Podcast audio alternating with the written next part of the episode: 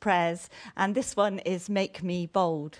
So I wonder if I were to ask you on a scale of 1 to 10 how bold, no, not bold, bold like Chris is, but bold, B O L D, how bold you are in sharing your faith. I wonder where you would rate yourself on the scale if 10 was being very bold.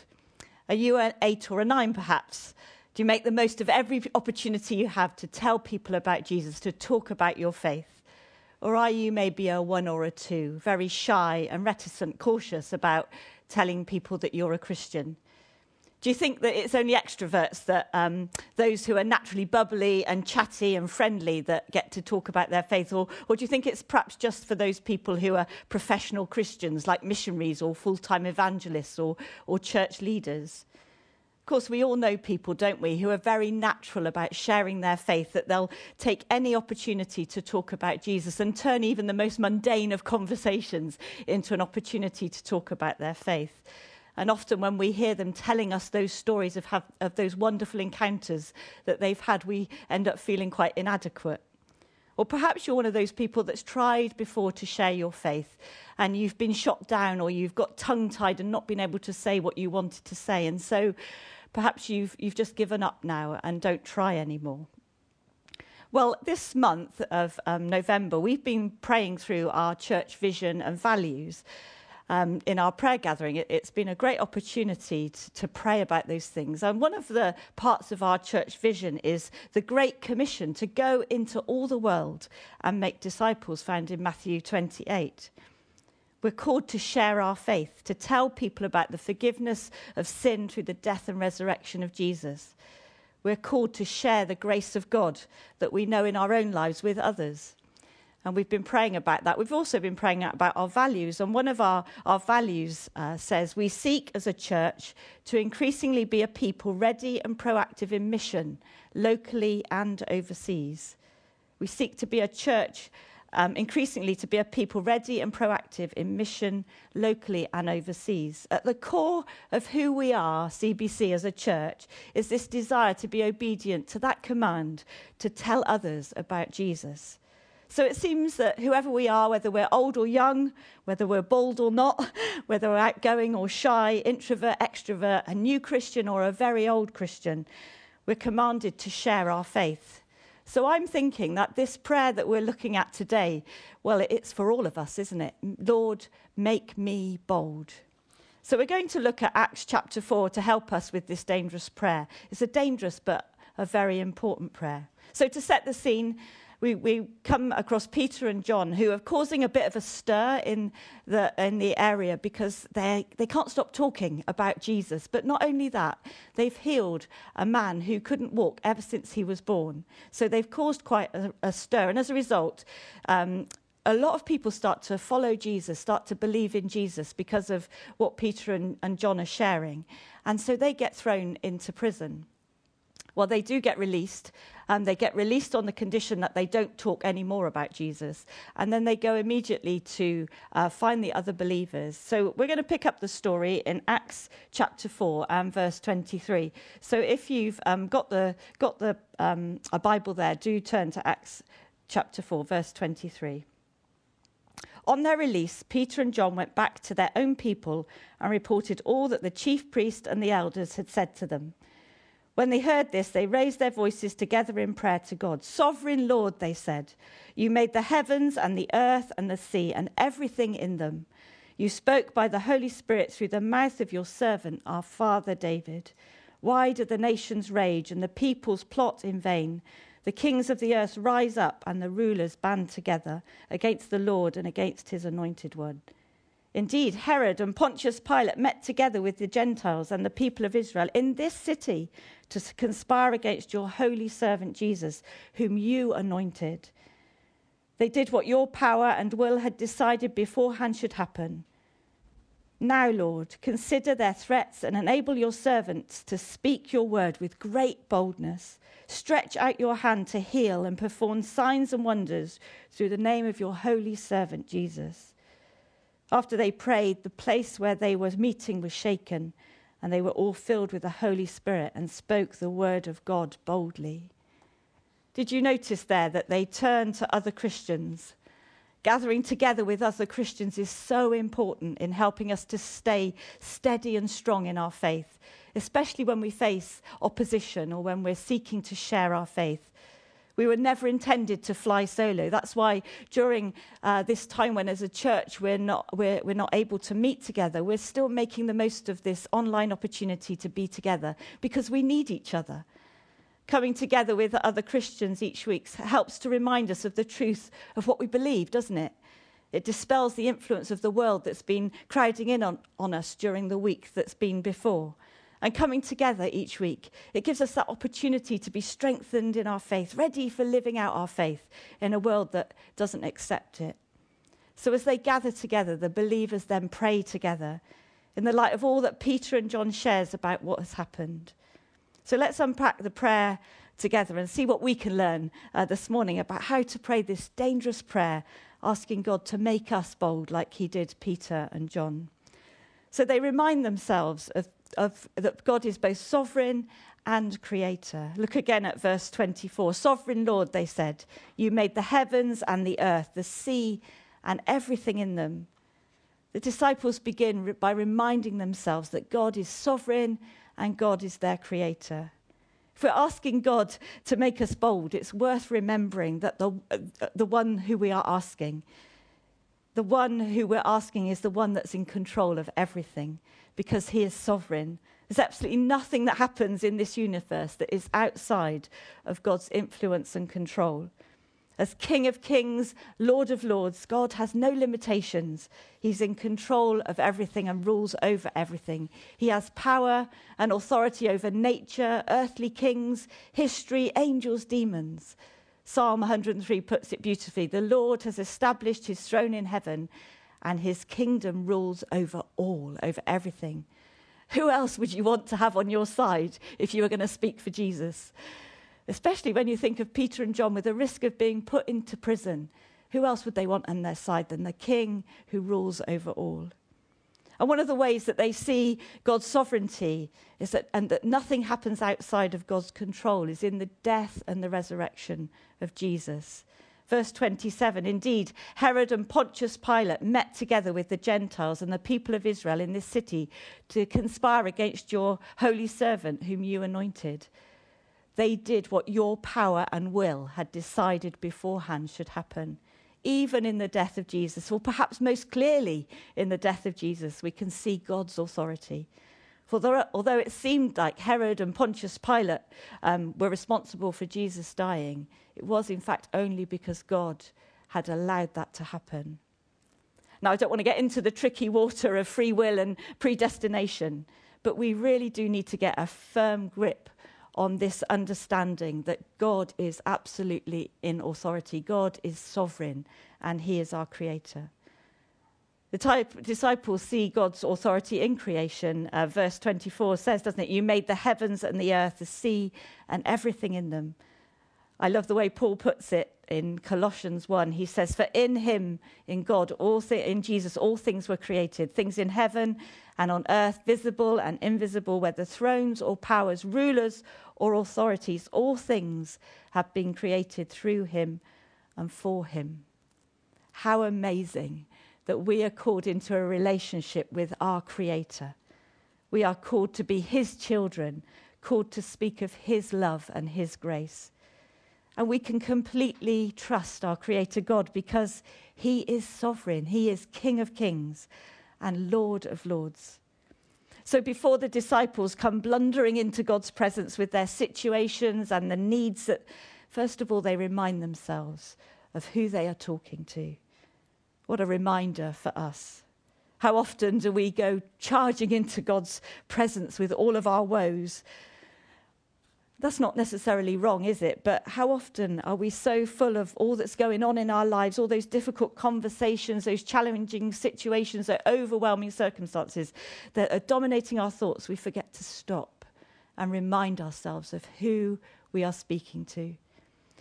If you are feeling overwhelmed by circumstances or situations this morning, why not spend some time with God, reminding yourself and speaking out to God who He is, sovereign, in control, our Creator God who loves us? As a Christian this morning, you are a daughter. You are a son of the King of Kings and Lord of Lords. You are loved and accepted by the Creator of the world. You're in the palm of his hand this morning, the one who has all authority and power and dominion over every force in the world. And when the believers get that right view of God, then they pray and start to ask God their request. And if you look in verse 9, 29, they ask, Now, Lord, consider their threats and enable your servants to speak your word with great boldness. What a prayer. Lord, have a look at what is being thrown at us. Help us to see this threat as you see it. When we have God in his right place, everything else seems to take its right place, doesn't it? As we pray for boldness, we need to ask God to see our challenges as he sees them. And then they ask, Enable your servants. Here, the, the believers recognize that it's only as God enables them as God gives them the strength and the courage they need to speak His word with great boldness, that He will enable them. It's God who enables them and gives them boldness and enables them also to speak and to act in the name of Jesus. I think this is so encouraging for those of us who struggle and feel inadequate at sharing our faith because it's not about what we have to bring. It's not about our ability to make a great argument. It's not about having a brilliant testimony or having all the answers or having um, to force a conversation. It's about allowing our Creator God, our sovereign God of the universe, the one who's spoken life into us, allowing Him to speak with boldness and with courage through us. And finally, notice in their prayer that the Holy Spirit is at work. It seems to me that a correct view of God and a correct view of ourselves enables or perhaps allows the Holy Spirit access to dwell and dominate and direct our lives. So if we're willing to pray that prayer, Lord, make me bold, it means we're willing to allow the Holy Spirit access into our lives. Allowing the Holy Spirit to fill us to overflowing with a knowledge and a love and an understanding of God that spills out of us, that allows us, enables us to speak boldly and courageously into other people's lives of the love that we've known. Think back to the psalm that Chris read us just a few moments ago in Psalm 138. When I called to you, you answered me. You made me strong and brave. It was God who made him strong and brave. And throughout uh, the Bible, when we come across that word bold, when God makes uh, people bold and courageous, it always, I noticed, is conditional with a promise. And the promise is this the promise of God's presence. Think of Joshua. He's an obvious example, isn't he? In Joshua 1 9, you know this verse well. Have I not commanded you? Be strong and courageous. Don't be afraid. Don't be discouraged, for the Lord your God will be with you wherever you go. And of course, the Great Commission that we mentioned earlier. Jesus promised his disciples, Surely I am with you always to the very end of the age. What an amazing promise to know as we speak boldly that God is with us. So, what have we learned from Peter and John about being bold? About how we can live out that vision that we have to be obedient to the Great Commission, about how we can um, live out and fulfill that value to be a people ready and proactive in mission. Well, we need to remember, don't we, who God is, who it is that we serve. Remember Jesus' death and resurrection for us, and receive and rely on the, on the Holy Spirit. I've been thinking a lot about Peter this week. Peter, who here in this account in, in Acts seems so fearless, doesn't he, in the face of opposition? He's, he's so full of faith and following Jesus so wholeheartedly. This is the Peter who's seen many people healed, and he's seeing many, many people come to faith. And as I thought about Peter, I, I began to realize that um, in his whole life, Peter will have prayed and experienced all the dangerous prayers that we've been thinking and looking and exploring over the last few weeks. I find that that really encouraging, really encouraging when I look at the boldness of Peter, that he, he struggled with the same struggles that you and I um, face as we go on our Christian journey. Peter, whose whole story is an honest and helpful example of a life that seeks to say, Your will be done. Peter, who by the Holy Spirit declared Jesus to be the Christ, the Son of the living God, and knew God awakening him when he preached at Pentecost. Peter, who heard Jesus speak to him, calling him to feed my sheep. Peter, who allowed God to search his heart when he had a vision challenging his prejudice in, uh, in Acts there with Cornelius. Peter, who was completely broken when he remembered the words of Jesus and the cock crowed when Jesus went to the cross. Peter, who had to learn patience, didn't he, many times through his life. But I thought of that time when he sliced off the ear of the soldier and Jesus had to step in and slow him down. I remember Peter, who learned humility when Jesus took off his robes and washed his disciples' feet. And here we found this morning Peter who longed to speak boldly about Jesus because he knew Jesus. He knew what a difference Jesus had made in his life. Peter knew what it meant to let God down. Peter knew what it meant to let himself down. He understood his need of a savior. He understood his need of someone to rescue him from his sin and he knew that he couldn't do it, however hard he tried by his own efforts. Peter had experienced over and over and over again the lavish grace, the amazing grace of God. Peter knew too from personal experience the, the cost that Jesus paid. He, he saw his friend Jesus die on a cross, he saw his friend Jesus buried in a tomb. He'd been there but he'd also seen his friend Jesus alive, having conquered death, having defeated death itself. Peter knew Jesus as his friend, but he also knew Jesus as his savior. Peter knew personally of the grace of God. So I wonder do you know Jesus this morning? Do you know his grace? Do you know his love?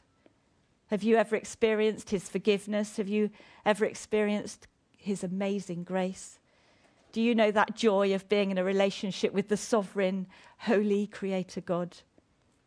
If you don't, then why not? Why not meet Him today? Why not enter into His grace and allow the risen Jesus to reign and rule in your life? Find out what it means to be truly forgiven, to be a, in a restored relationship with your Creator God, to know peace and joy and hope, forgiveness that you won't find anywhere else. And if you do know Jesus this morning, if like me, you've known Jesus for a long time, if you've experienced the grace of God, then don't we have the most amazing story to offer? Don't we have the best news ever to, to tell people? So don't we want, like Peter and John and the believers in this prayer, pray this prayer, make us bold, Lord, help us to share our faith through the power of your Spirit, that we might share this amazing story with others. Shall we pray together?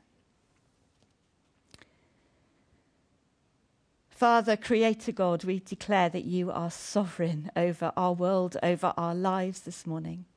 And we stand in awe of your grace shown to us in the death of your Son. Thank you for your grace that has rescued me. Lord, I ask that you will enable me to speak boldly of your grace and love that this week each one of us would be ready and willing to take every opportunity to share your love and your grace with others. Holy Spirit, come now and fill us with your power, we pray, to speak about the hope that we have, to speak about the joy that we have, to speak about the peace that we know because we know Jesus. Make us bold, we pray. In Jesus' name, amen. Can I remind you that in a moment after we've sung together our next song, that we're going to have opportunity to share. So if you can in the chat, think back about all those different um, dangerous prayers that we've we've um, explored over the last seven eight, eight weeks, and uh, think about the one that's really challenged you, and perhaps share a testimony on the chat um, but now we're going to sing that amazing song. We found, uh, as we've looked back over the last eight weeks, there's this beautiful thread of God's grace through everything that we've talked about, that amazing grace of God. So we're going to sing about that amazing grace. How sweet the sound that saved a wretch like me.